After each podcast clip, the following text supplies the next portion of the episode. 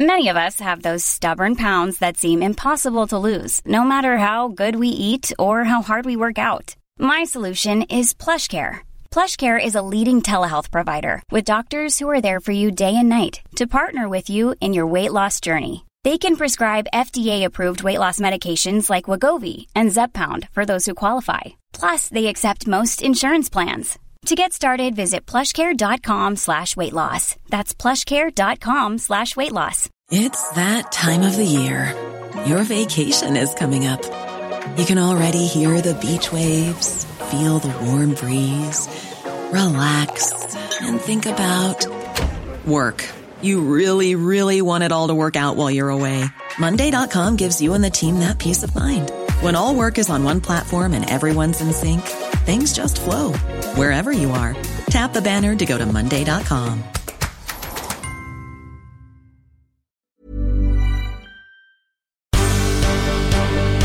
The Michael Reid Show podcast. Tune in weekdays from 9 on LMFM. To contact us, email now, michael@lmfm.ie. Wednesday the 22nd of August, with much debate and discussion from now till 11am. This is Michael Reid on LMFM. Bells rang out across the 26 dioceses in the country yesterday to mark the start of the World Meeting of Families in Dublin. Pope Francis is to be in attendance and will visit various locations across the country on Saturday and on Sunday. We'll begin our programme now by listening to what Pope Francis said in this video message to the people of Ireland. Cari amici, dear friends, mentre mi dispongo da pochi giorni a visitare, as I prepare to visit Ireland in a few days for the World Meeting of Families, I send a warm word of greeting to all the Irish people. Speaking in English, the Pope said he was excited to be coming back here. I'm excited to think I come back to Ireland. Come sapete, l'incontro mondiale è una celebrazione. As you know, the World Meeting is a celebration of God's plan for the family. It is also an occasion for families from all over the world to meet and support one another in living out their special vocation. Families today face many challenges in their efforts to embody faithful love, to bring up children with sound values, and to be a leaven of goodness, love and mutual concern in the larger community. You know all this. I hope that this festival will be a source of encouragement to families everywhere, especially those families that will be present in Dublin. May it remind us all of the essential place of the family in the life of society and in building of a better future for today's young people. Young people are the future. It is very important to prepare them for the future, preparing them today in the present, but also rooted in the past. Young people and their grandparents, this is very important. Although the specific reason for my visit to Ireland is the World Meeting of Families, I would like to include all the members of the Irish family. In a particular way, I pray that it may further the growth of unity and reconciliation among all Christ followers, as a sign of that lasting peace which is God's dream for our whole human family. I know that many people are working hard to prepare for my visit, and I thank all of them from my heart. I ask everyone to pray that this great festival will be a moment of joy and serenity, a caress of Jesus' tender love for all families and indeed for all God's children. I assure you of my closeness in prayer, and I would ask you to pray for me. From my heart, I send you my blessing. And this was the blessing that Pope Francis sent to the people of Ireland. God bless you all.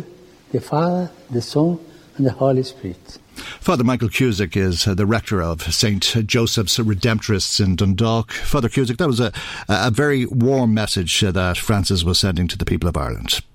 Absolutely, a lovely address for the opening of the World Meeting of Families. And as you probably know, I've been working on it. We've been up in Dublin since last Friday, getting things ready for our own team, and in conjunction with the many hundreds of volunteers that have been preparing over the last 3 years to host this very important gathering. Really, it's a real honour for Ireland to be able to host it and to take in the thousands of people who are here. But I think Pope Francis' message is warm and it's sincere, and he's a good man doing his best. And he said he was excited to be coming here, but he also said he's excited to be coming back here. Well, by the sound of even that sentence, he could have stayed a bit longer because he came over to learn English and he didn't learn it so well. But I suppose we could all be accused of not getting there all the time. He's Spanish and Italian will be his language while he's here, so he'll be translated at every event rather than trying to come to grips with English. All right, and the Pope was saying that this is an opportunity for the people of the world to celebrate what families are and how important families are. But of course, there's different definitions of families, and that is a bone of contention for many. Yeah, I think it is, and I think people create it as a bone of contention at times too. You know, the overall thing is it's a bit like different aspects of church that you'll say, like people will say, like who can and can't go to communion. Well, you'd never filled out a questionnaire, you know, when you come forward to receive the Lord in Holy Communion. We don't say who's married, who isn't married, who's worthy or who's unworthy. We all say together, Lord, I am not worthy to be here, you know, but I'm responding to an invitation to go. I think one of the big bones of contention came around the LGBT inclusion in the booklets. And look, at all these things are swimming in politics. I'd be saddened to think anyone would feel that they weren't welcome to the World Meeting of Families. And again, yesterday up in the RDS when we were setting up our stand, you know, there was just a warmth of welcome and spirit that was going on there. I personally feel sorry that if all the stories are right about the LGBT support group from the States who tried to get a stand at the RDS, that they weren't allowed in. That, to me, I think is a very bad and a wrong decision, because within every family you have the whole range of realities of life today. Not every family functions according to the same formula, and we live happily together, or try to live happily together, without judgment and without a sense of exclusion. For the last few years, we in St. Joseph's have been out of our monastery because of work on the monastery. We're living in a regular neighbourhood, for want of a better phrase, and we have all shapes and of neighbours and all constitutions of family, and we all get along fine. You know, there's nobody sits in judgment one after the other. You may do, but I'm not sure that's the case with everybody, Michael. I mean, Mary McAleese has described this as a right-wing rally motivated to fight against the tide of same-sex marriage, rights for gays, abortion rights and contraceptive rights. I know, that's what she said. Yeah, I listened to that interview the other day. I thought it was. I think she's very wrong, and she's actually saying that it began with that in mind. I think if you went back on the interview that she gave, that was an RTE, wasn't it? And I think, yeah, and I think she said that it started out as this, but certainly there's no element of that present in the event that I've been involved with in Dublin, and that's happening there at the moment. I mean, if people want to gauge something that way, if it doesn't fit in, no, you're not. There's no one up in the RDS promoting abortion. Well, clearly that's not going to happen, because it's not one of the areas that the Catholic Church is a pro-life group in that sense, and you know. I was sort of intrigued at the way she threw in those sort of things into her comment. She is, of course, and with reason, somebody who's hurting at the moment, and she a lot of people would debate the content of some of Mary McAleese, but I'm not on to talk about Mary McAleese, I suppose. But I don't see any of that aspect manifest. That the people who are coming from our parish and will go to are ordinary people. They're not right-wing people. They're ordinary families with the problem. Well, that's if you think it's not right-wing to oppose same-sex marriage. And where are you seeing this being carried out in the World Meeting of Families? No, but the Church's position is opposed to same-sex marriage. Because the church has its own teaching, and the church is the church. Same-sex couples believe they are a family, and therefore they are not included in the World Meeting of Families because this is a church rally. And if you say it's not right-wing to be against same-sex marriage, well, then it's not a right-wing rally. Well, are you telling me that everybody who's at the meeting... If I just could finish the point, if you believe that it is right-wing to think that same-sex marriage is wrong, well, then it is a right-wing rally. But are you saying to me that everybody who's up at the World Meeting of Families believes? Do you think that the legislation in Ireland changed because all Catholics... Well, do you? I don't for a moment. So you don't believe in the teachings of the Church? You don't believe in the teachings of the Pope? I'm not saying that. I haven't for a moment said that. Now, you're trying to put words into my mouth, and I won't allow you to do it. What happened when the same-sex referendum came through here in the country? The whole nation voted. Everybody had to go according to their own conscience. And if you're suggesting for a moment that all Catholics voted against it, then that's a very wrong stance for you to take, and you'd know that it wasn't suggesting that. I wasn't suggesting that. What I'm saying is the World Meeting of Families is made up of many, many people, many, many groupings, and nobody is above there with a flag saying I'm in favour of or I'm against anything. It's Church about trying to strengthen family relations. The Church teaches that sexual relations between people of the same gender is wrong. It's sinful. Yes. Right. So therefore, people of the same gender who are married, who are of the same sex, who are married, cannot be considered to be a family, and they are therefore excluded from the World Meeting of Families. And where are you saying they're not considered to be a family? Where are you reading that from? Well, where are you reading that from? Well, I'm applying logic to a church. I'm applying logic to... yes, I am deducing that when a church is celebrating what the family is, it's not going to celebrate what it believes to be a sinful relationship, or is it? No, but it's not about the sinful... family isn't a sinful relationship. Family is a reality. People are in... I have next-door neighbours that are a same-sex couple, and they're having their children, and we don't view them in any way as being sinful or wrong or anything like that. We see them as a family who live alongside us.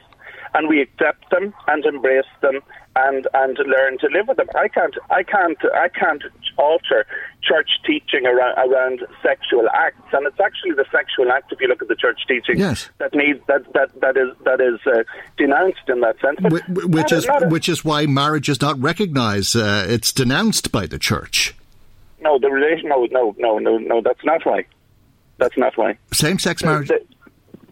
No. You're saying that the fact that the sexual act is condemned by the church, or is seen as intrinsically evil, which is a terrible phrasing that's used, that somehow rolls over into marriage. No, it doesn't. Okay, the teaching on marriage is about marriage being for a male and a female. That's the church's stance on that one. It's not about sexual acts. Well, forgive me for deducing, but I would deduce from what you're saying that the church does not bless relationships that are formed with a way of expressing love for each other by an intrinsically evil act. Yeah, probably, yeah. That's what the paperwork would look like. But I'll have to say... Well, no, the paperwork, it's what same-sex couples are hearing from the church. It's why they're excluded, it's why they're hurt.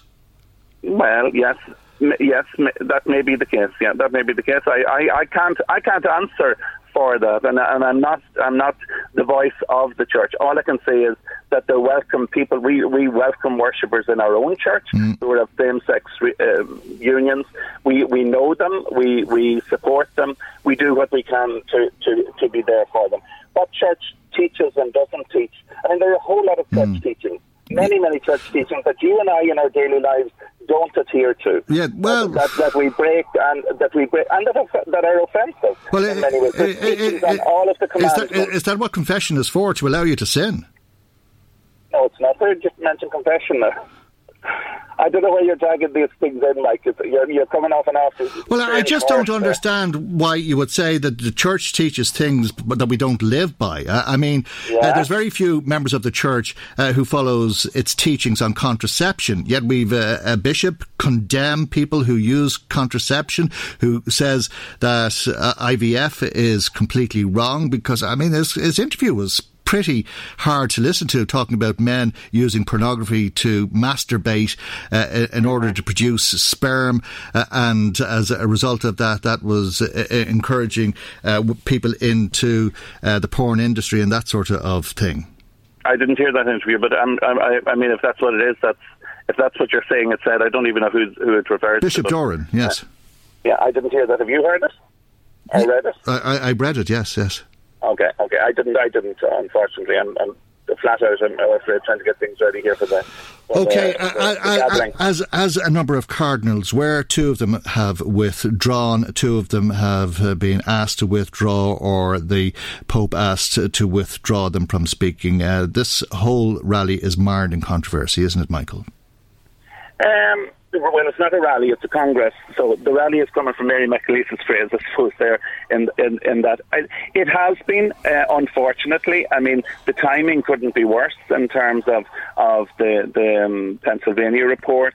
That it has somehow tried to, has overshadowed some levels of it. But I mean, by and large, those who've worked very hard here around the country to put this Congress together, they are going to, over the next 3 or 4 days, still try to give to the people who attend the Congress a warm welcome. They're trying to facilitate a very big national event that we're lucky in this country to be able to host, and I think it will certainly be a time that will strengthen families.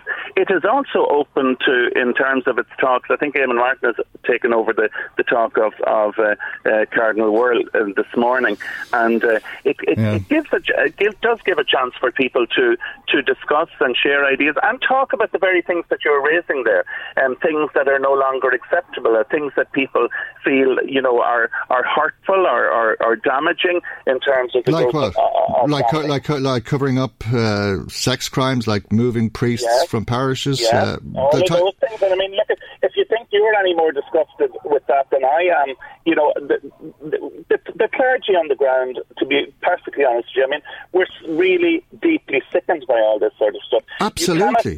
But the irony here is that Archbishop Martin is replacing somebody accused of all of that, condemned in that report from Pennsylvania for exactly that reason. I don't get your point on that one now. Well, Cardinal Worrell remains a cardinal. He's not answering questions. He's nowhere to be seen. He's withdrawn from giving the talk about protecting children that he failed to protect. Yeah, well, the fact that he's gone for the Congress, I think, is good. I don't think it. I think it was. It must have been his own decision to pull out of the Congress. It wasn't planned that he was there as somebody who was.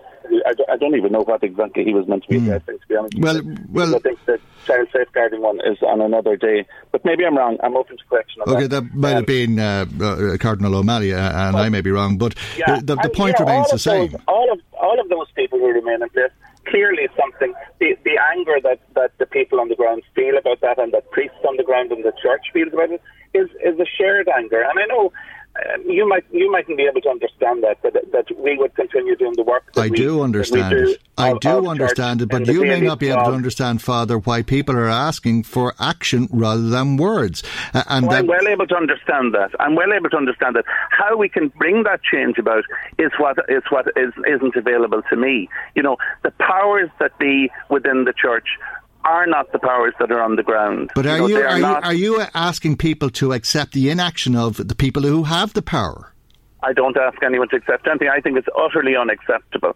It's unacceptable when people are allowed to continue in positions that cause harm and damage to people. I 100% state that categorically. And Cardinal Worrell, who has withdrawn, is being asked questions about his association with Cardinal McCarrick, notorious paedophile by all accounts.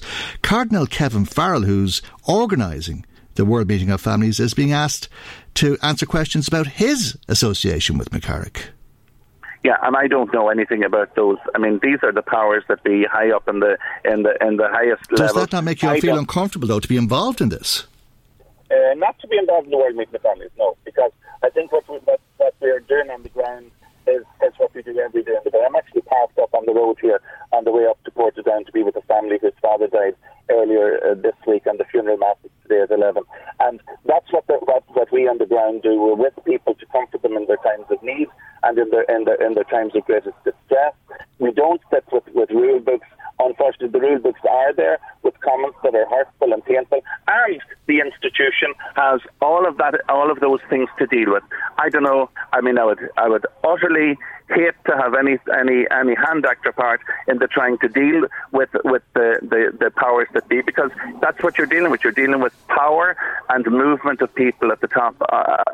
And I'm sure Pope Francis, in his own good time, will get, and I'm sure if he could have done it yesterday or last year or 20 years ago, he'd have done it. Well, he couldn't have done it 20 years ago because he wasn't Pope. But I think he's a good man. I'm just losing you there, Michael. Sorry. I'm not. Yeah, I'm not sure. It sounds like you're not speaking into the mouthpiece.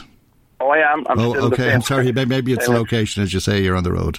Yeah, I'm pulled in beside the road here on the board. No, but I'm saying that I think Pope Francis, is trying his best. It must be a monstrous job. I don't know how he sleeps at night trying to figure out how to move forward on the complications and complexities of the rule books of Catholicism.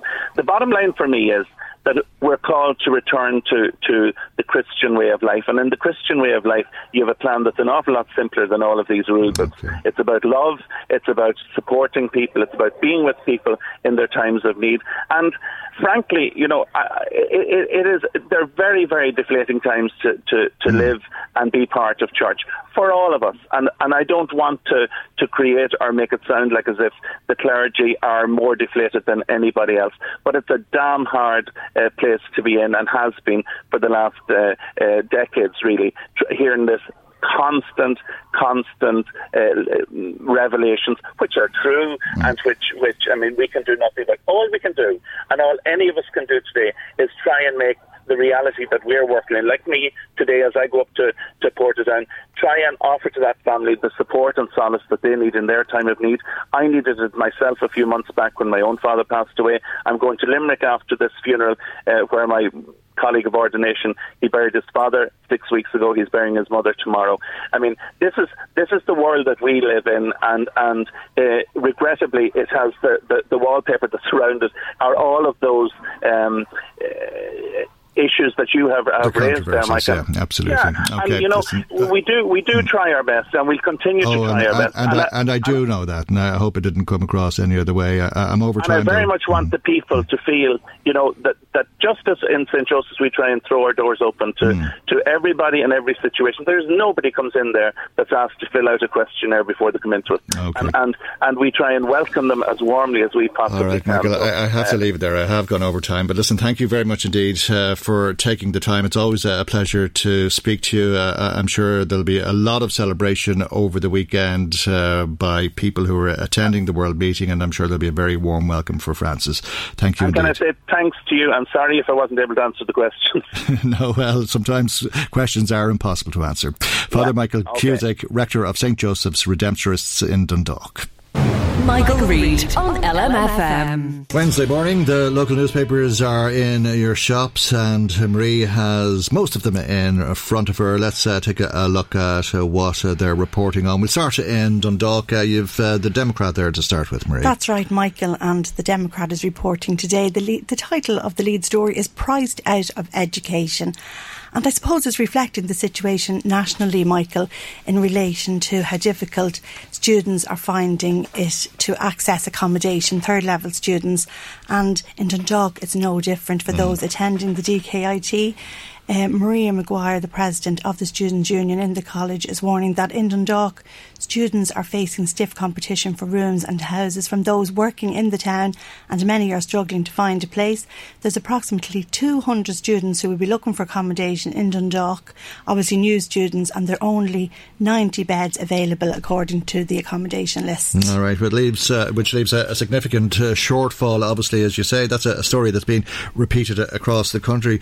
Fortunately, I suppose for the students in Dundalk, they'll find that accommodation is cheaper than it is in other parts of the country, like in Dublin and so forth, but nonetheless a significant challenge there.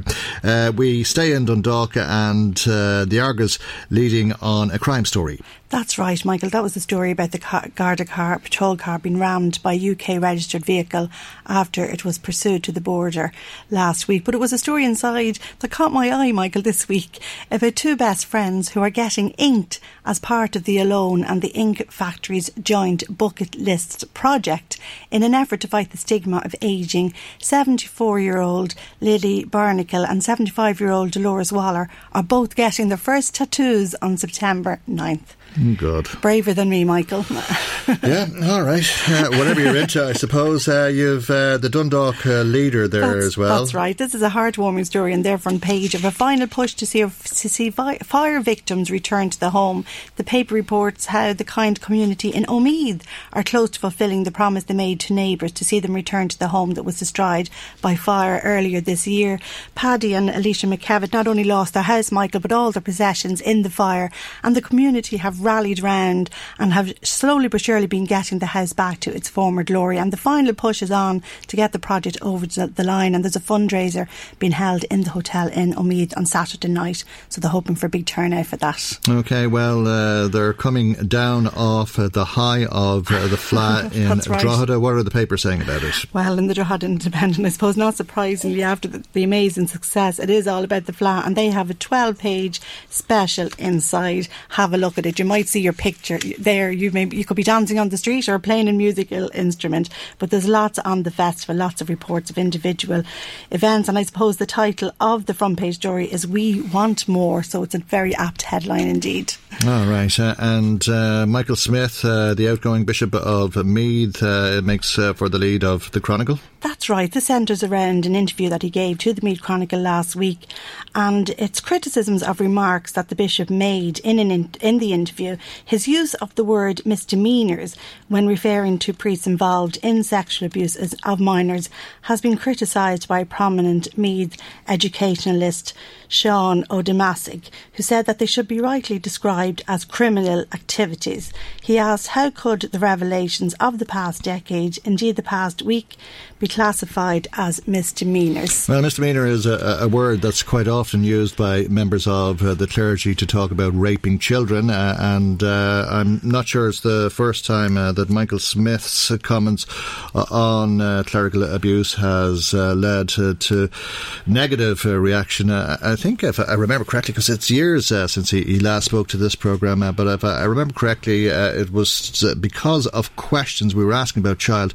sexual abuse, clerical children being abused by priests, that Michael Smith said he'd stop talking to us. He said some other things, I think, at the time that aren't worth repeating. OK, but inside, Michael, it's just worthwhile mentioning that it does seem that papal fever is gripping Navan.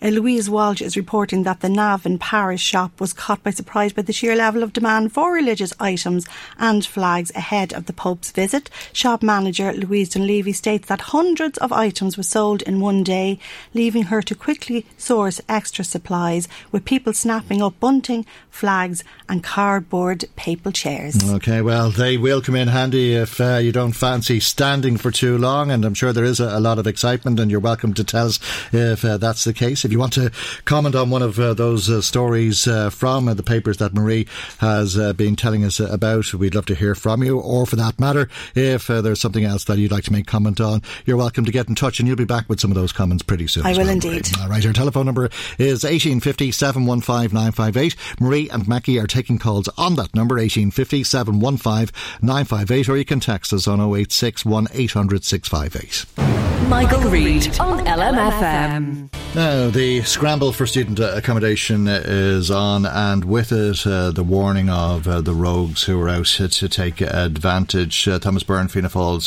spokesperson on education, is with us, local TD in Meath East, and thanks for coming in. As a great demand for places, and when you've such demand, people are vulnerable, and of course it's only prudent that people should be careful. There are people who are willing to take advantage. Yeah, look, and there always have been. This is a major problem. Students are young, they're eager, and obviously demand usually outstrips supply, but this year in particular, and recent years, demand is massively outstripping supply, so there's a real rush in there to get accommodation, and people can make mistakes or maybe not have their guard up as they should have.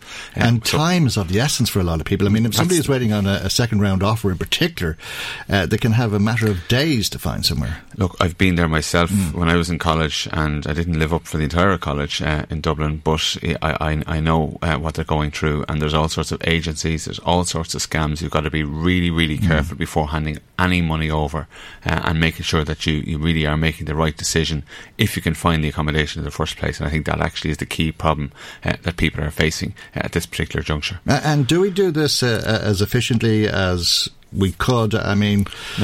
No, because you set the exams in June, get the results in September, start in September, type of thing. Well, the biggest problem, of course, is that accommodation is not provided for the most part by the universities and colleges themselves. That's the biggest problem, because if you go to college in America, okay, there's much higher fees there, but you will have accommodation at the universities. The same applies in many of the universities in the UK as well. Well, that's what we were hearing from Dundalk, from the papers there this morning. Less than half the amount of students will find somewhere to stay. Yeah, and the problem with institutions like Dundalk is that Dundalk does not have a power to borrow itself in its own right. It does not have the power to go out there and make an investment and build student accommodation itself by its own decision, unlike universities. And I think that's a major problem that has been knocking around the sector for a long time, and I think finally needs to be addressed. A lot of people have talked about addressing it, but then it needs to be addressed. Now, there are complications with it, but if Dundalk, IT and DIT, Galway, the IT in Galway Mayo, the IT in Cork and Limerick, if they were able to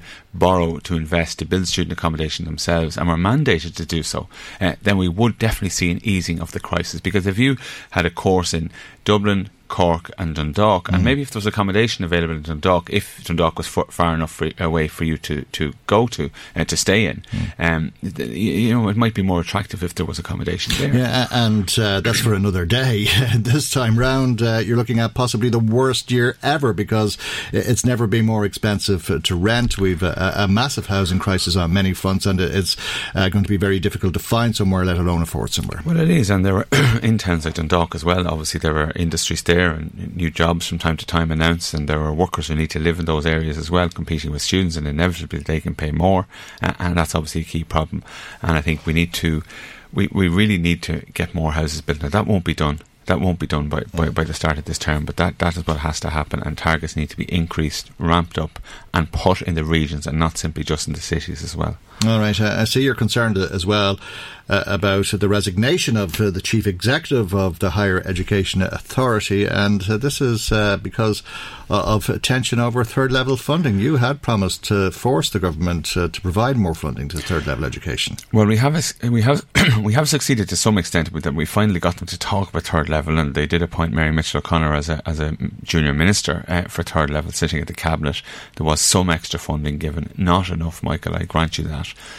We don't know what money will be available in the budget this year, so I'm not going to engage in speculation on air, but just to say that third level is, has been and will be a key priority for us, because we do realise the value of it in enabling people to go on, enabling people to achieve their potential. But is the failure to fund it to the extent necessary, or that you believe to be necessary, the reason Dr. Love has resigned, do you think? Well, I don't know Dr. Love well enough to have those private conversations with him, but I have spoken to people who know him, and I've spoken to people in the sector who are familiar with the reasons, and I also can read the newspaper speculation about the reasons for his departure, and certainly funding is one of the issues that is surrounding his departure. It's extremely unusual, Michael, in this country for a public servant in good standing, considered to be doing a good job, resigns on what appears to be a matter of principle, and resigns because they don't seem to be able to do their job. Just at the beginning of the term as well. Just at the beginning of the term, yeah. It's a terrible time. It's a terrible time, but that's the decision that he's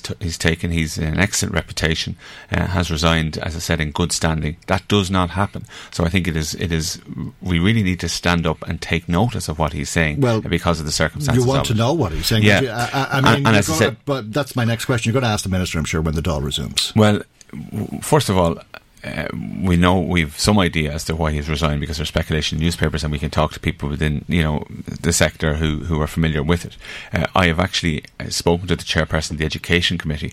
I think that we should invite Dr. Love to come into the Education Committee to talk to us and to explain. Now, he'd be under no obligation, he's no longer a public servant, but I think it would be helpful for him to let us know at this particular time when he's left the job, give us a kind of a really independent understanding of what's going on at third level and his view of it. I think that would be extremely valuable. He may well decide to do a media interview in the meantime, I don't know.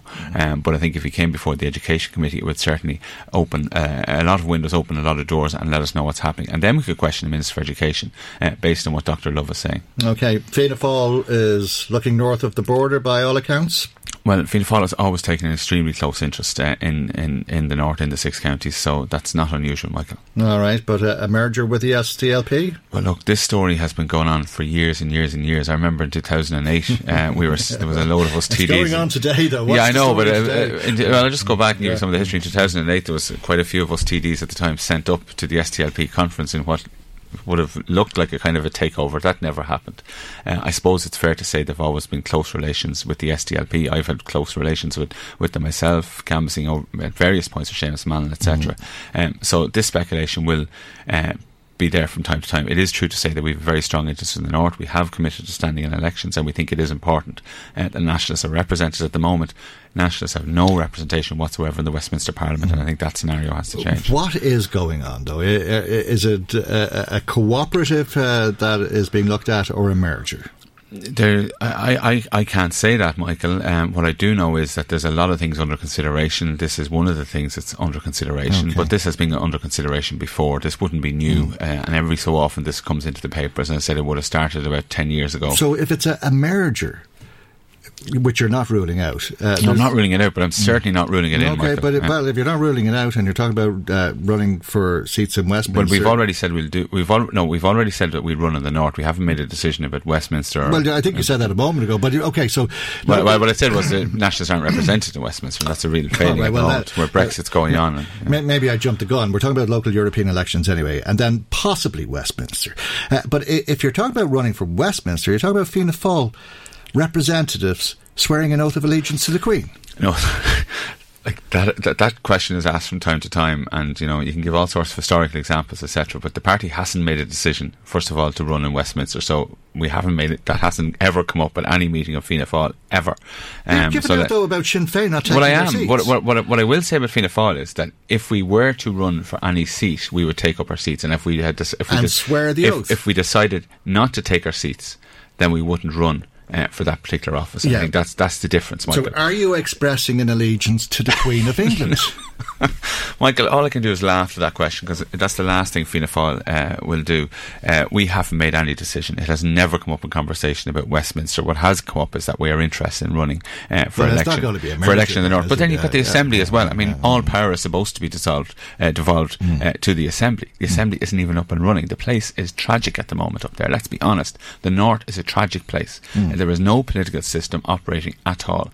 And it's about time politicians who really want to improve people's lives, who want to really give a jolt to that abject poverty in West Belfast and change things there and in other places like it, some of the worst in Europe, then we need politicians who are actually prepared to go into government and run the place, and primarily that can be done from the Assembly and the Executive. Well, some sort of an agreement, a merger even, between Fianna Fáil and the SDLP isn't going to lead to the re-establishment of the Assembly in itself. Well, no, not in itself, but even if you were to get all of the Nationalist votes, you'd have the DUP and the UUP to contend with for that. Well, I mean, look, there's a lot of problems, but I know that we have always had a huge interest in the north, and problems that seemed intractable before, such as in the run-up to the Good Friday Agreement, Fianna Fáil got involved, got our hands dirty and made sure that agreement was signed, and Fianna Fáil played a key role in that. Fianna Fáil, Taoiseach Bertie Ahern, Albert Reynolds and Charles Haughey before that, to try and bring things through resolution there where they seemed irresolvable. So I think that, you know, we can put that experience and practice and it has to be said, professionalism in dealing with government, which hasn't always been perfect, don't get me wrong, but we know how to be in government. The idea of standing candidates for Westminster is a laugh.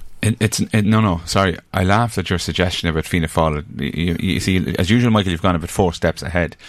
What I laughed at was that your assertion that we had made some kind of decision to swear oaths, etc. That has never come up for conversation. What I said was, we are interested in being in government in the South, very much so, but also we are interested in absolutely reversing course in the tragic state of Northern Ireland, and that's the way it is at the moment. Okay, we leave there. Thanks for coming in to us this morning. Fianna Fáil TD for Meath East, Thomas Byrne is his party spokesperson on education. Michael Reid on LMFM. Now let's find out what you've been saying to us. Marie Kearns joins us with some of the calls and text messages that have been coming to us this morning. Good morning to you, Marie. Good morning, Michael. Seamus from Drogheda phoned in. Seamus tells me that he took a case against a priest after being abused many years ago, and it took 5 years to get to the High Court, and he says that the order in question put every obstacle in his way to delay the case, and he says it just sickens him to see the amount of money that's been spent to bring the Pope to Ireland and on the Pope's visit. Okay. He says it seems to him that money is their God and could it not be better spent? It's working out, he believes, it's something like $1 million an hour, which is what people have been saying. And he says, and the Pope is going to be asleep for some of that time. He just says it's not acceptable. Okie doke. Michael says, Jack and Cullen, will you be at the Pope? I doubt it. Are we not allowed to have a free choice and go to the Pope? The media has done its best to stop people going. It's a shame, says Jack. Okay. I'm not sure whether he says that. Yeah. Okay. It's a text, so I'm just reading that out. Feel sorry for Catholics looking forward to seeing this great Pope. All it is negativity, says Catherine. Of course, child sex abuse is wrong. Nobody can condone it. Nobody should cover it up, and steps must be taken to ensure it doesn't happen. And anybody involved should face the full vigours of the law.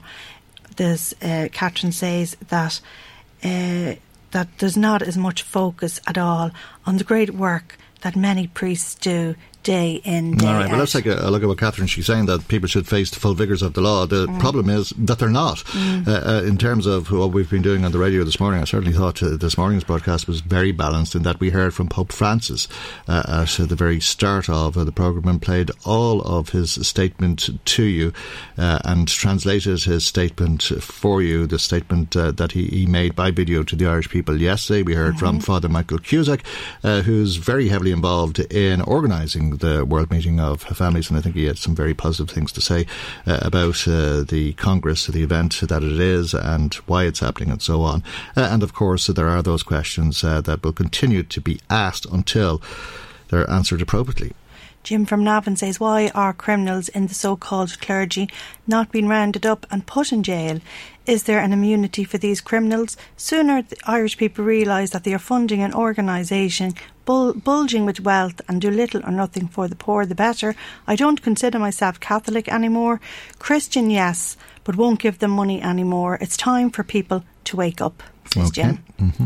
Anne from Navan phoned in and says that the priest, and that's Father Michael Cusack, had his wires crossed. Homosexuality is wrong. When they perform sex, it's wrong, says Anne. Well, that's the teaching of the church, yeah. Yes. Well, that's what Father Cusack said, I think. I think he said that's the teachings of the church, but he was saying that being in a gay relationship wasn't wrong. The money it's costing to bring the Pope here and all the homeless. It's just a joke. Cop on, Leo Varadkar, says this texter. Okay, right. Well, I suppose it's like any state visit. It will cost in terms of security and organisational matters. I think it's in the region of €36 million that this visit will cost. The church is hoping to raise €20 million. It appears to be struggling, but determined to raise the final €5 million out of that €20 million. So time will tell, but undoubtedly it will put the country in a great light and put a great focus on Ireland and the type of publicity that perhaps you can't. If you thought the only way to get a more defined jawline with natural-looking results was through surgery, think again. Juvederm Volux XC is a non-surgical injectable gel filler that improves moderate to severe loss of jawline definition and can help you achieve natural-looking results with little downtime. Even better, this improved definition lasts up to 1 year with optimal treatment. No maintenance required. Improve jawline definition for a smooth, sculpted look with Juvederm Volux XC. For important safety information and to find a licensed specialist, visit Juvederm.com. That's Juvederm.com. Not for people with severe allergic reactions, allergies to lidocaine, or the proteins used in Juvederm. Common side effects include injection site redness, swelling, pain, tenderness, firmness, lumps, bumps, bruising, discoloration, or itching. There's a risk of unintentional injection into a blood vessel, which can cause vision abnormalities, blindness, stroke, temporary scabs, or scarring. Talk to a licensed specialist to find out if it's right for you. There's never been a faster or easier way to start your weight loss journey than with PlushCare. PlushCare accepts most insurance plans and gives you online access to board-certified physicians who can prescribe FDA-approved weight loss medications like Wegovy and Zepbound for those who qualify. Take charge of your health and speak with a board-certified physician about a weight loss plan that's right for you. Get started today at PlushCare.com/weight loss. That's PlushCare.com/weight loss. PlushCare.com/weight loss. Hey, it's Ryan Reynolds, and I'm here with Keith, co-star of my upcoming film, If, only in theaters May 17th. Do you want to tell people the big news? All right, I'll do it. Sign up now and you'll get unlimited for $15 a month and 6 months of Paramount Plus Essential Plan on us. MintMobile.com/switch. Upfront payment of $45 equivalent to $15 per month. Unlimited over 40 gigabytes per month. Face lower speeds. Videos at 480p. Active Mint customers by 531.24 get 6 months of Paramount Plus Essential Plan. Auto renews after 6 months. Offer ends May 31st, 2024. Separate Paramount Plus registration required. Terms and conditions apply if rated PG. Bye. Now, the issues affecting farmers like CAP, Brexit, farmer tax and the fodder crisis will all be discussed at a public meeting which is taking place on Thursday of this week at the Meath Hill Community Centre in Drumconrath. And to tell us more, we're joined by Gavin Carberry, the ICSA Louth Chairman and National Tillage Committee Chairperson. Good morning to you, Gavin, and thanks for joining us. You've a number of speakers lined up for this. Yes, good morning, Michael, and thanks for having me on the show.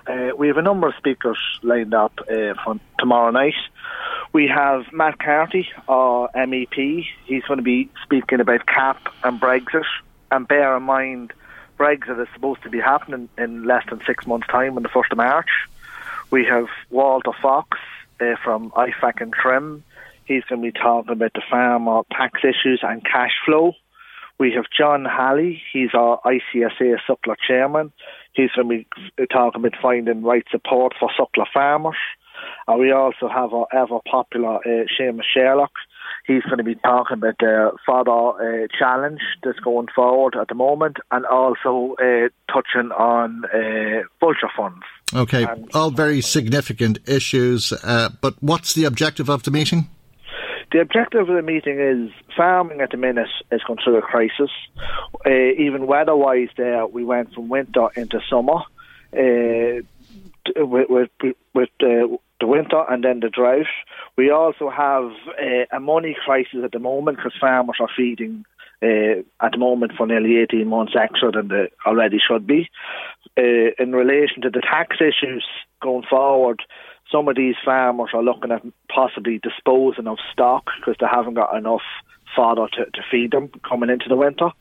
And Seamus Sherlock, then, as I say, I'd be touching about the vulture funds. Sure, but I gather you want to hear from farmers themselves to learn what it is the ICSA should be raising on their behalf.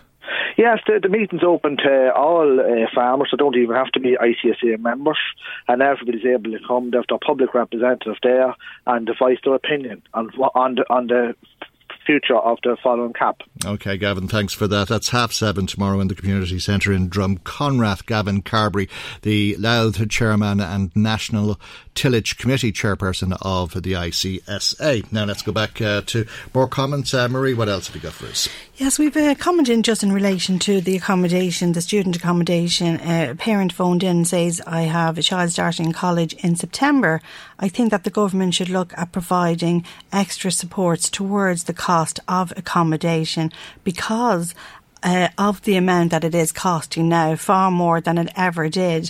We're just outside the threshold, she says, to qualify for a grant, but the cost of accommodation is going to be a huge burden and will place enormous pressure on our family.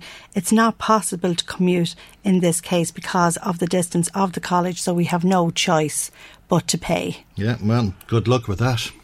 Then we had some response to our interview yesterday with one of the presidential hopefuls, Kevin Sharkey. Tom from Dundalk says that he felt that listening to the interview, he thinks that Kevin is just fabulous altogether and it's about time his views were aired. There's not enough people like him unafraid to speak out. He gets my vote anytime, says Tom. Well, that's if he's on the that's ticket, if he gets the nomination. Councillor Sharon Tolan tweeted in response to the interview to say that Kevin should have come to Drogheda last week and he would have seen plenty of us showing our Irishness proudly, says Sharon. Okay. That was in response to one of his comments during the interview. Another listener says, it's good to hear from these people that are seeking a nomination to get a sense of who they are and how they are hoping to represent us if they did get elected to the highest office. Good, so a bit of response there, to that. On the cycling, we were talking about that yesterday, Michael, and the helmets. Pat got in touch and just says, I don't know about anywhere else, but cycling on footpaths in Balbriggan has become an epidemic. It's only a matter of time, he fears, that someone will get hurt very badly or even killed, and feels that that should be looked at. He doesn't feel that cyclists should be allowed on the footpaths. Yeah, well, I nearly got run over myself yesterday walking home by... it wasn't a young fella either. I was very surprised at it. Really? Yeah. Just on the footpath. On the footpath, yes. Somebody just came up. Ella from Drogheda says, with the way some people drive, with no indicators, speeding, etc., soon even pedestrians will have to wear helmets. Yeah, well, I mean, it's impossible to know that somebody's going to turn a corner if they don't have an indicator on, although that's a waste of breath. Another listener says that listening to the show regularly and you never seem to give the cyclists an easy time. I'm just very worried about them. Exactly. And that's it, Michael. I think that's it. We'll finish that one. Well, that's enough for the moment. Perhaps we'll hear from more people before we finish up. If you would like to make contact, as always, we'd love to hear from you. Our telephone number is 1850 715 958, and you can leave your comment with Marie or Maggie, who are taking calls on that number, 1850 715 958. You can also text a comment to us, and our text number is 086 1800 658. Michael Reid on LMFM. The bureaucrats are looking at the sums, because once the politicians return, it'll be all focus on the budget.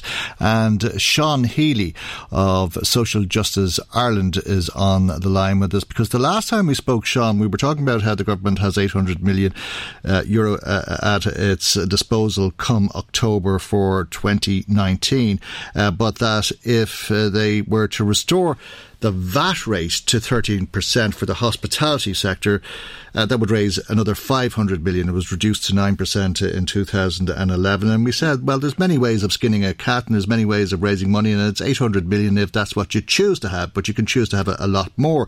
Now, the revenue commissioners have been doing the sums, and they say if they introduce a 43% rate of income tax for people earning more than 80,000, they could raise another 400 million, 433 million, in fact. The biggest problem with this, apparently, is that when this news was read out yesterday, there were many people, middle income earners, the squeezed middle income earners, who choked on their Weetabix. Absolutely. The introduction of a third rate of tax is an idea that has been floating around there for quite some time. It's not one that we support. It's not that we're against it either, but I would think that there are other things that could be done that would be effective at raising the kind of money that's required without putting further stress on people on middle incomes, basically, or slightly higher than middle incomes.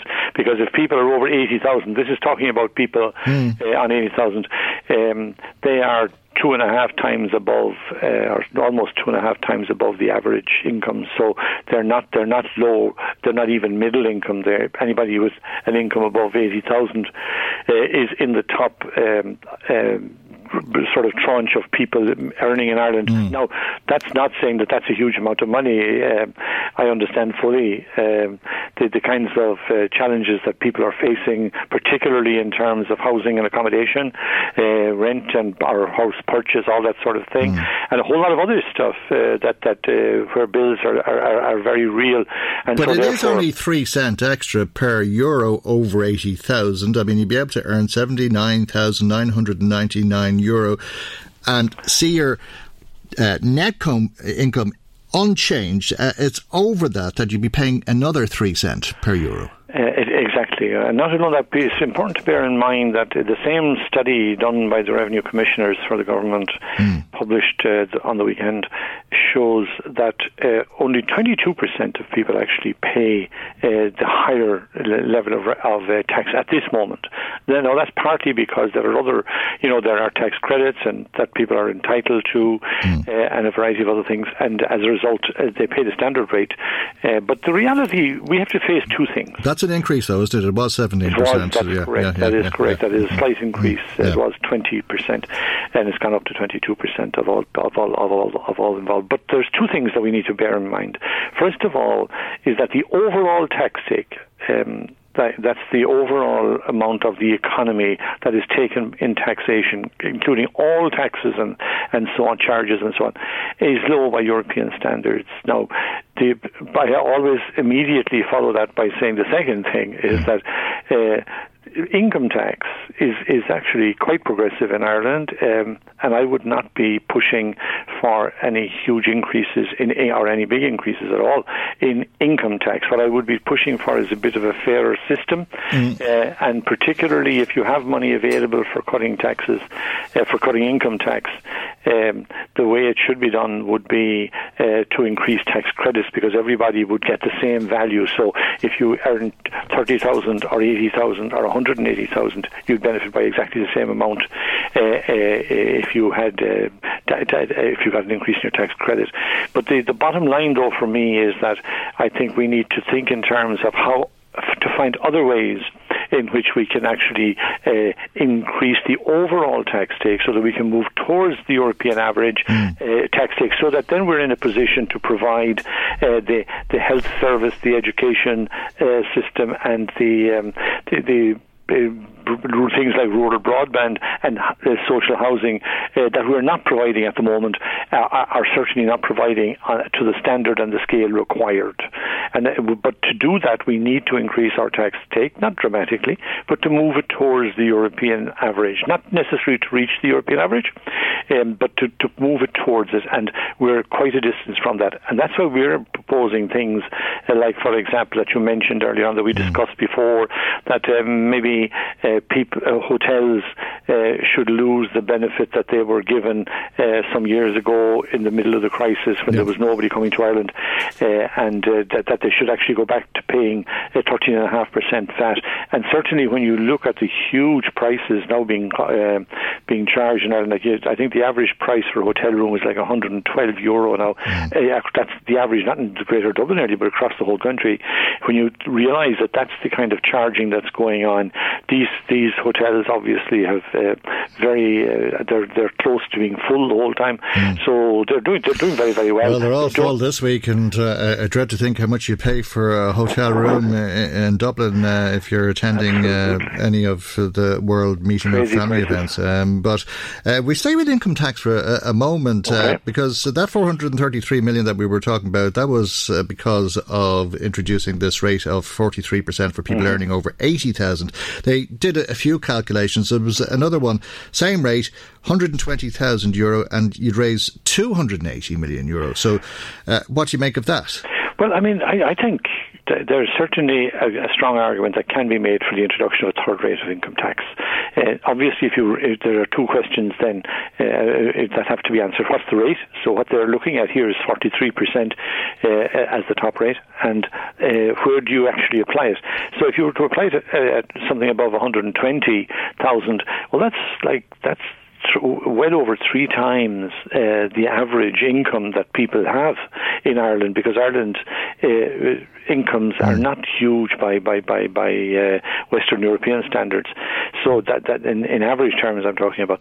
So you could see a situation certainly where they could introduce a 43% income tax rate on incomes above 120,000. Now that would mean it would be very clearly a situation in which the better off are actually making an additional contribution. The interesting thing they found there, though, was that if you were to,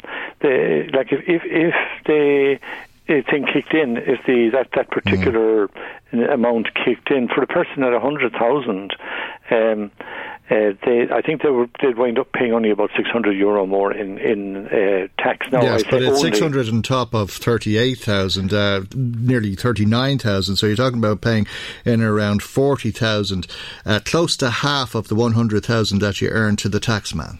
Well, yeah, but it's actually less than 40%. You know, I think it's important to keep those numbers, because sometimes people say, oh, I'm paying more than half of my money to the taxman or whatever. I think we need to kind of take a look at, there's on the one side, there's the issue about services and infrastructure to be delivered, and it has to be paid for. So if we want education, if we want health, if we want public transport, if we want social housing, if we want rural broadband, these things have to be paid for. If we want pensions and so on, if we want childcare, if we want money for child benefits and so on. So those have to be paid for. If they are to be paid for, the money has to be sourced somewhere. Now, in this context, with these kind of numbers we're talking about, the better off, nobody's going to argue for, I think that people above 120,000 are not better off. I think the vast majority of people would accept that's anybody earning 120,000 plus is actually better off. That they should pay an additional €600 a year in tax, they might consider it heavy duty. I think most people looking at it would say, I wouldn't mind to have the 120,000. I pay 39,000 for less than 40,000 in tax, and I still have 80,000 that to put in my pocket. You know, that's enough. That 80,000 in my pocket is 2.5 times almost what people earn before tax. As an average, and you can only look at what people are earning or said to be earning, because quite often they're earning a lot more than that because of the benefits that they can get for pension contributions, healthcare, private healthcare, that type of thing, bonuses, and indeed the likes of mileage that is paid, probably far in excess of what they're paying for their petrol or that type of thing. Yeah, like one of the things that we would be saying in Social Justice Ireland quite strongly is that there's a pension perk that if you like the higher tax people who are paying more in tax get a bigger benefit, or people with a higher income and who are currently paying tax at the 40% rate, they get a much more substantial benefit than people on the standard rate, it's basically to make sure that both of them have a pension, their own private pension when they retire. I think our view would be that on the one side, the state pension should be universal, so that everybody gets it when they reach pension age, and on the other side, that there should be support for investment programs where people can put their money, and that they're guaranteed that it won't be ripped off by the pensions industry, which actually gets most of the benefit from pensions investment, I think, and will certainly in the past decade after the crash, people will have seen the value of pension funds and so on go down dramatically, or their pension pot go down dramatically. But the interesting thing in that is that the pensions industry didn't seem to lose out very much itself. It certainly got paid all the time. So I think there's an issue there that maybe the state needs to take a closer look at, and approach it differently, not to be handing over this kind of big benefit, money that is accumulated because of the benefit, the tax break that's available, and handing it over to private pensions industry, who then rip off the people many times. That's the case of what happens. They certainly don't get good value, it seems to me. Does this research make arguments for taking a look at the approach overall, because there's other interesting comparisons in it as well. I think the argument is always made about the squeezed middle, pay for everything and get nothing. But if you were to reduce the 40% rate to 39%, they say that would cost 348 million. It's close to what it would yield if you were to increase that rate to 43% on the earners who are earning more than 120,000. It's 350 compared to 280. Yes, and I've heard this argument. I've seen it in this report now as well. I think we would be saying the government should be very, very careful before reducing a tax rate like that. It makes much more sense to increase the threshold at which it's introduced so that more people don't have to pay the top rate. That's a much more fairer way. But I suppose I constantly come back to the same point, and I think it's very, very important, because it's at the core of what government decides for this budget, this coming budget for 2019, and we're only a matter of weeks away from it now, actually. So what happens? They have a choice to make. Do they use the money that's available for investment in infrastructure like the rural broadband, like social housing, like the education system, like childcare and so on, or do they use it to give tax cuts? And if they use it to give tax cuts, I think we need to face up to the fact then that we're not going to have the rural broadband that we claim everybody should have, or we won't have the social housing, and we won't have the education at the level that it should be. We won't have the childcare that's required, and we will be in effect continuing the kind of spiral that Ireland has been in now for quite a while and needs to break out of. I think we need to invest in that kind of infrastructure, and for a budget or two, put the money that's available into building the infrastructure so that down the line we then have the infrastructure in place. For example, if we were to build the social housing, once it's built, it's built. It doesn't have to be built every year. You know, you build the social housing, you deal with the waiting lists, you produce enough housing so that everybody is in accommodation, and you end the homelessness. Then you have a situation where you have a very different starting point of a year, because you only have to deal with the new additions. Mm. You don't have to rebuild what's built in that previous few years. So I think from the long-term point of view, Ireland would benefit enormously from putting a priority and supporting the infrastructure for a year or two and putting tax cuts on hold until such time as Ireland is in that space. And there are the arguments you've been making for many years. I suppose it's possible that the government might heed those arguments this year. It may prove impossible again. But what about this report from the Revenue Commissioners? Are you curious as to why it was done? Oh, no, I'm not really. I must give full credit both to the Revenue Commissioners and to the Department of Finance and the government's economic evaluation, what do they call it, service. They've gone on, like they've come on hugely in recent years in doing this kind of work ahead of the budget. Now, we were advocating and have been advocating for quite a while that this kind of work needs to be done every year so that government has an informed approach when it comes to actually making decisions about the budget, and not taking a chance and saying, if we do this, maybe this will be the outcome. Mm. What we get here from the Revenue Commissioners, and they're completely reputable, they say, okay, if you do 43%, this is what you do. If you introduce it at 80,000, if you introduce it at 120,000, those levels of income. Suddenly the government has real information. And the similar studies being done by the Department of Finance. And I have, as you know well, and your listeners will know well, I've had many an argument with the Department of Finance, Minister of Finance, and the civil service there. But I also recognise when they do good things, and I think I'm very happy with a lot of the work that they're doing. Okay. I still think some of the studies that they have done, some of the newer studies, leave something to be desired in the sense that they're not sufficiently rooted in evidence.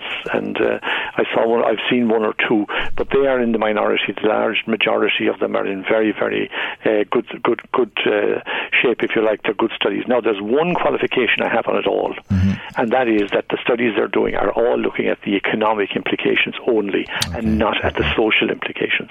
For for example, you look at the economic implications of having sufficient social housing. Mm. But if you don't look at the social implications, you don't catch this the growth of homelessness, for example, until it's too late. That kind of idea, you know. All right. Now, we'll leave it there for the moment, and thank you indeed for joining us. Thank you very much indeed. Father Sean Healy, Director of Social Justice Ireland. Michael Reid on LMFM.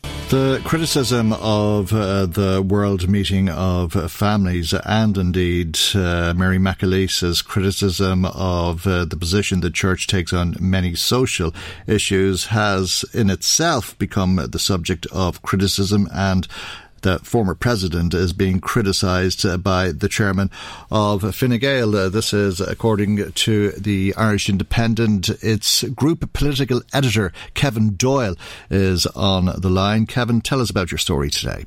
Good morning, Michael. Essentially, I suppose everything ends up in the political realm at some stage, but there was a strange Facebook post yesterday by the chairman of the Fine Gael National Executive. Now, he's a name that most of your listeners may not be familiar with, but he's a central figure in the party, had a very significant role when the party was electing a new leader last year, and would indeed be involved in scenarios in the past where the party has had to deal with complaints from members or issues over social media use.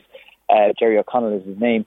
But he posted a message yesterday in which he said basically that Mary McAleese's, what he just called twice daily briefings on behalf of Fianna Fáil in Dublin Rathdown were becoming a bit tiresome, and he said that you could, they were as dependable as the Angelus for setting your clock. Mm. Now, the implication of what he was trying to say there, it might sound a bit cryptic, but to break that down, he was effectively suggesting that Mary McAleese's, I suppose, moments or many moments recently in the limelight are somehow related to the fact that her son, Justin, is eyeing up an attempt to win a seat in Dublin Rathdown constituency in the next general election. He's made no secret of that. He's a Fianna Fáil constituency representative out there, and he has spoken about having ambitions to run for the Dáil as well. So the suggestion being quite clear, the implication being clear, that perhaps Mary McAleese was trying to use her leverage or her position as somebody that the media like to quote to gain traction for her son.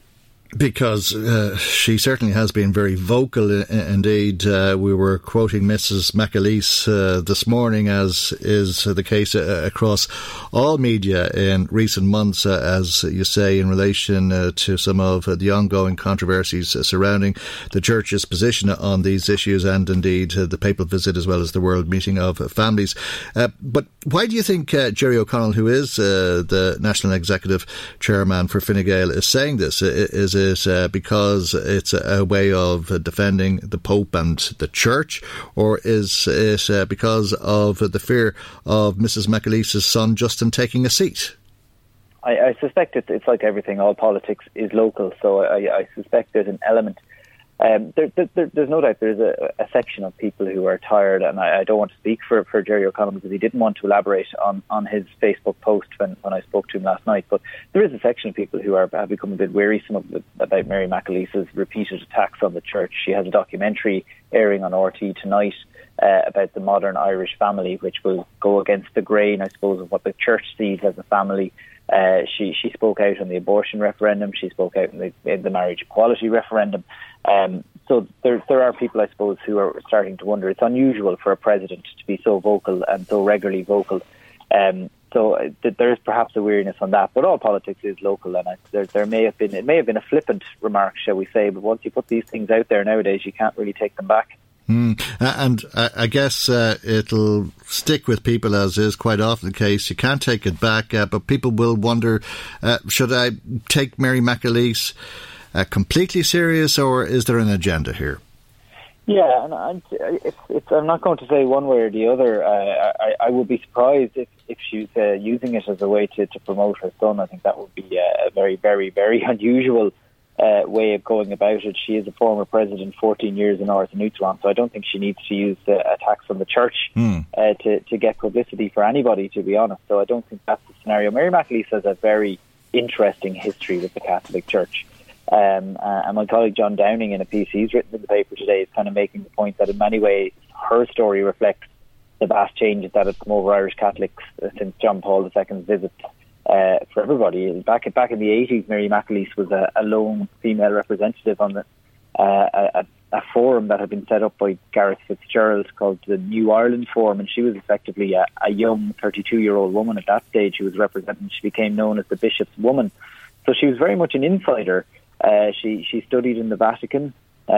She has always spoken about her faith and being a Catholic, but I suppose the social changes that we've seen in Ireland, she has gone with them in the last few years, and having a gay son herself, perhaps has more experience than many of those in the hierarchy. And she studied theology, hasn't she? And that knowledge would lead her to believe that that's a position that the Church is taking, but doesn't need to take, that it's possible to endorse same-sex relationships and indeed all that goes with it.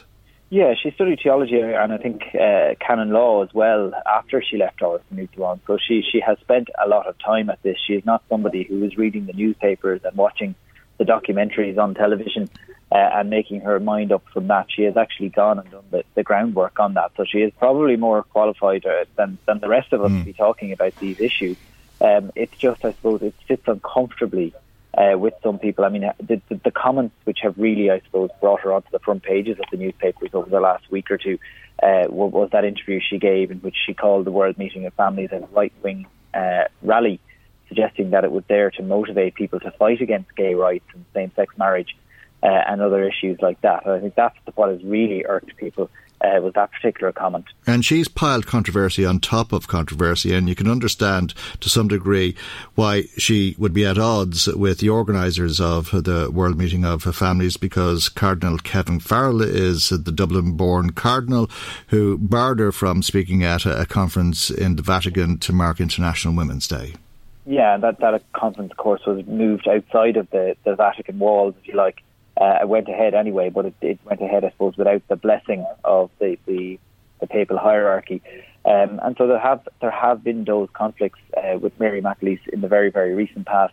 And you're right, I mean, the organisers of the World Meeting of Families, I imagine, have very little love for Mary McAleese because she has brought, I suppose, a shadow down on top of it. And I mean, there are events, as we know, much larger events than any row Mary McAleese might cause with what happened in America over the last week or so. And, of course, the Pope now going to meet victims of church clerical sex abuse when he comes here. So, I mean, there are far bigger issues.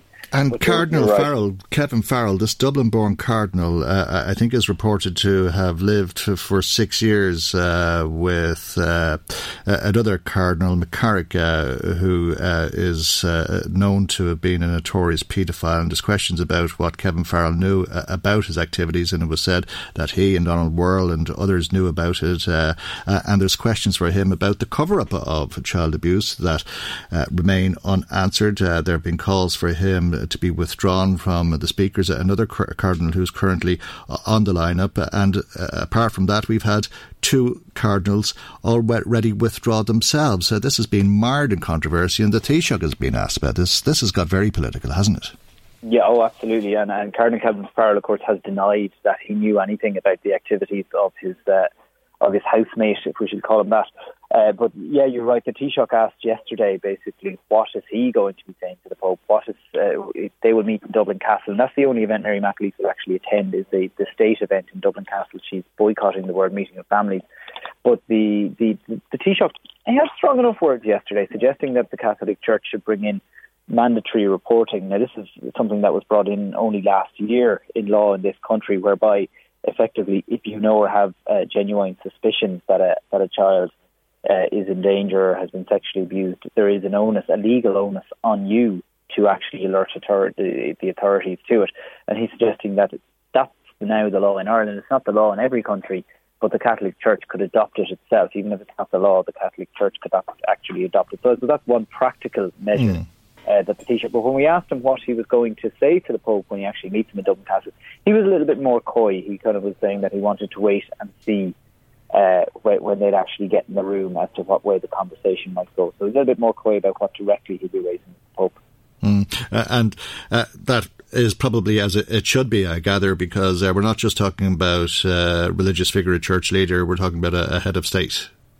Yeah, and a lot of controversy, I suppose, over the fact that the Pope is coming here for the World Meetings of Families, but the state is pumping in around 30 million into facilitating and being here for 36 hours. It's nearly €1 million an hour the taxpayers are putting up for the Pope to be in Dublin and Mayo on Saturday and Sunday. So, you know, there's the real conflict of church and state here. There are people who will think that's a disgrace, and then Taoiseach's point on that one being, well, actually, you have 600,000, 700,000 people who are flocking to either the Phoenix Park or to the Shrine in Knock to see him, and the state is spending the money to keep those people safe, to make sure they can get to the venue, to make sure they can get home, to make sure that there's the medical facilities and the Gardaí there to keep them safe and healthy. So it's going to be very interesting, like, to see how it all plays out over the next few days, because with the news agenda now very much on the abuse scandals, the Pope, so is here, I suppose, for 2 reasons. He'll be speaking to the converted, but he'll also have to speak to those who have very, very little time for the Catholic Church. OK, we'll leave it there for the moment. Kevin, many thanks for joining us this morning. Kevin Doyle, Group Political Editor with Independent News and Media. Michael Reid on LMFM. 6 potential presidential candidates will address members of Omeath County Council on Monday, or at least 6 of them will address the councillors this coming Monday. And independent councillor Nick Killian joins us now. Good morning. Last time we spoke, I think we were talking about 3 potential candidates addressing this special meeting that's taking place on Monday. But in fact, it could even be more than 6 that come before you. Yeah, good morning, Michael. Yes, I mean, what we know about is 6 at this particular point in time. We've Jimmy Smith, Gavin Duffy, Senator John Freeman, John Groark, Kevin Sharkey and Sarah Louise Mulligan. I think there may be one other person who may come along, as far as from what I gather. So we're looking forward to meeting all these people on Monday and hearing what they have to say and hearing the presentations that they make. And it's a meeting that's been held with all of my colleagues present, and it'll be tightly chaired by our Cahirlock, Tom Kelly. OK, and you'll be selecting a candidate, if you do select a candidate, when? We can't do it on Monday because the writ hasn't been formally signed off yet by the Department of the Environment.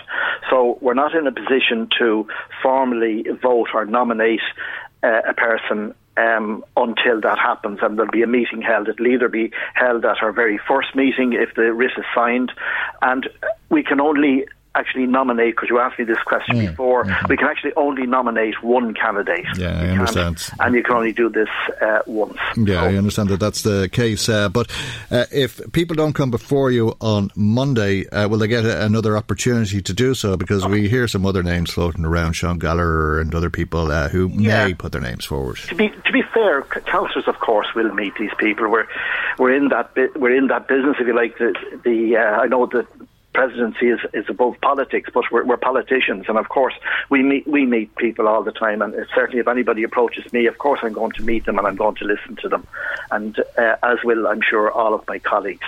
OK, and do you know the 6 names yourself at this stage? Here they are. Jimmy Smith, for example, wouldn't be known to many people. He's a musician, though, isn't he? Gavin, obviously, he's one of our own, as they say, from County Meath. We've Senator John Freeman, obviously, who's head of Peterhouse and also has a Meath connection through her sister, Teresa Lowe. John Groark, I don't know anything about. Kevin Sharkey, obviously, I know he's an artist. And people would have heard him speaking here yesterday as well. Yeah, and Sarah Louise Mulligan, then, who's that? Sarah, I don't know. Okay. I don't know that girl whatsoever. Okay. Interesting, isn't it? It is. I mean, it's great because when I think I spoke to you months ago that my attitude was that there should be an election, and now we have a plethora of candidates coming forward, and they're going to get selected by various local authorities around the country. So it will give us the opportunity that when the writ is called, candidates are nominated. Obviously, President Higgins will be running anyhow, and then if you like, the other people who are running will have that opportunity then to go and make their presentations around the country. So I'm looking forward to the presidential election. I think it's essential that it's been held. I know some people have a different point of view, but I think from a democratic point of view and from the country's perspective, it'll be good. It's good for people to have that opportunity. Sinn Féin are going to put forward a candidate, that means there will be a contest. Michael D. Higgins will have to compete to become the next president because of the Sinn candidate. That's the only thing we know for sure at this certain. There may not be another candidate. There may be a candidate who's nominated by four councils. There may be a candidate who gets the backing of 20 Oireachtas members, but there's no certainty. Well, I think, no, there's no certainty, but I genuinely think from my contacts with colleagues around the country who I know through the Association of Irish Local Government, most local authorities are actually prepared to nominate a candidate.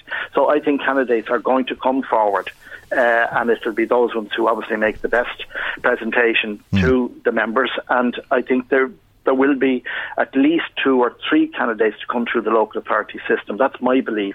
And I also believe that there's an opportunity there through the independent senators and independent TDs for them to nominate a candidate if they wish to do so. And I certainly would be encouraging Dáil deputies and Dáil senators to put a candidate forward themselves.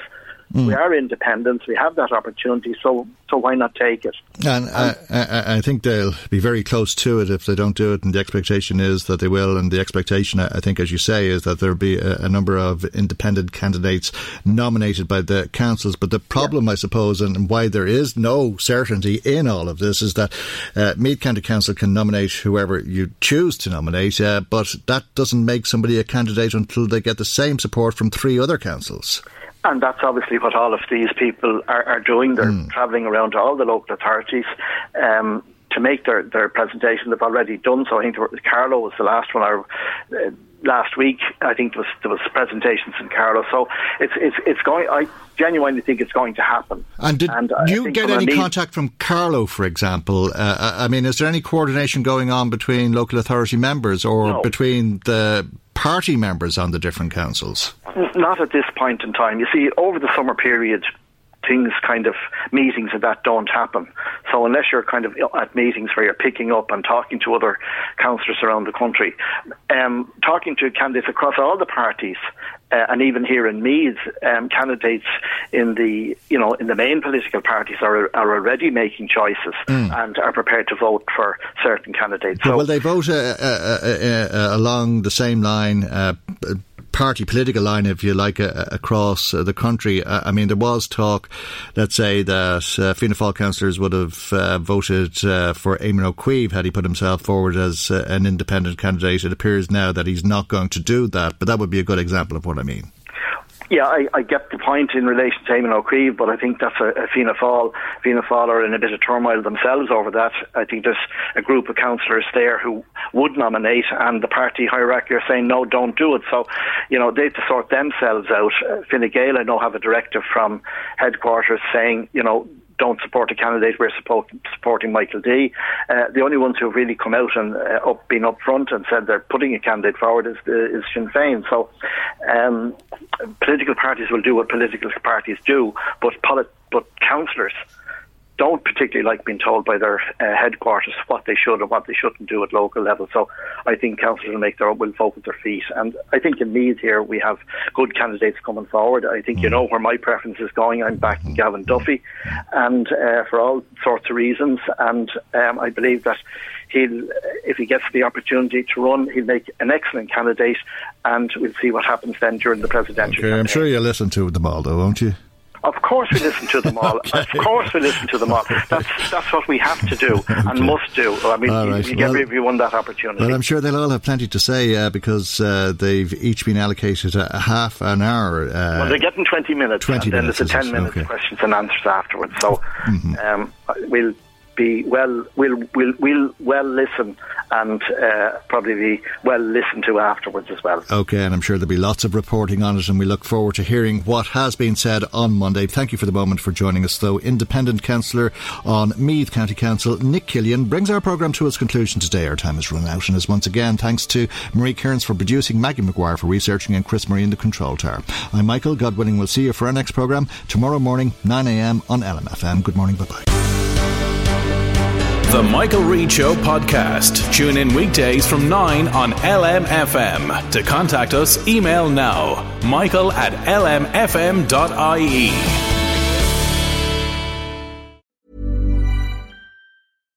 When you make decisions for your company, you look for the no-brainers. And if you have a lot of mailing to do, Stamps.com is the ultimate no-brainer. It streamlines your processes to make your business more efficient, which makes you less busy. Mail checks, invoices, legal documents, and everything you need to keep your business running with Stamps.com. Seamlessly connect with every major marketplace and shopping cart. Schedule package pickups and see your cheapest and fastest shipping options from different carriers. With rates up to 89% off USPS and UPS rates. And with the Stamps.com mobile app, you can take care of mailing and shipping wherever you are. Make the same no-brainer decision as over 1 million other businesses with Stamps.com. Sign up with code PROGRAM for a 4-week trial, plus free postage and a free digital scale. No long-term commitments or contracts. That's Stamps.com. Code PROGRAM. When you need mealtime inspiration, it's worth shopping Kroger, where you'll find over 30,000 mouthwatering choices that excite your inner foodie. And no matter what tasty choice you make, you'll enjoy our everyday low prices, plus extra ways to save, like digital coupons worth over $600 each week. You can also save up to $1 off per gallon at the pump with fuel points. More savings and more inspiring flavors make shopping Kroger worth it every time. Kroger, fresh for everyone. Fuel restrictions apply.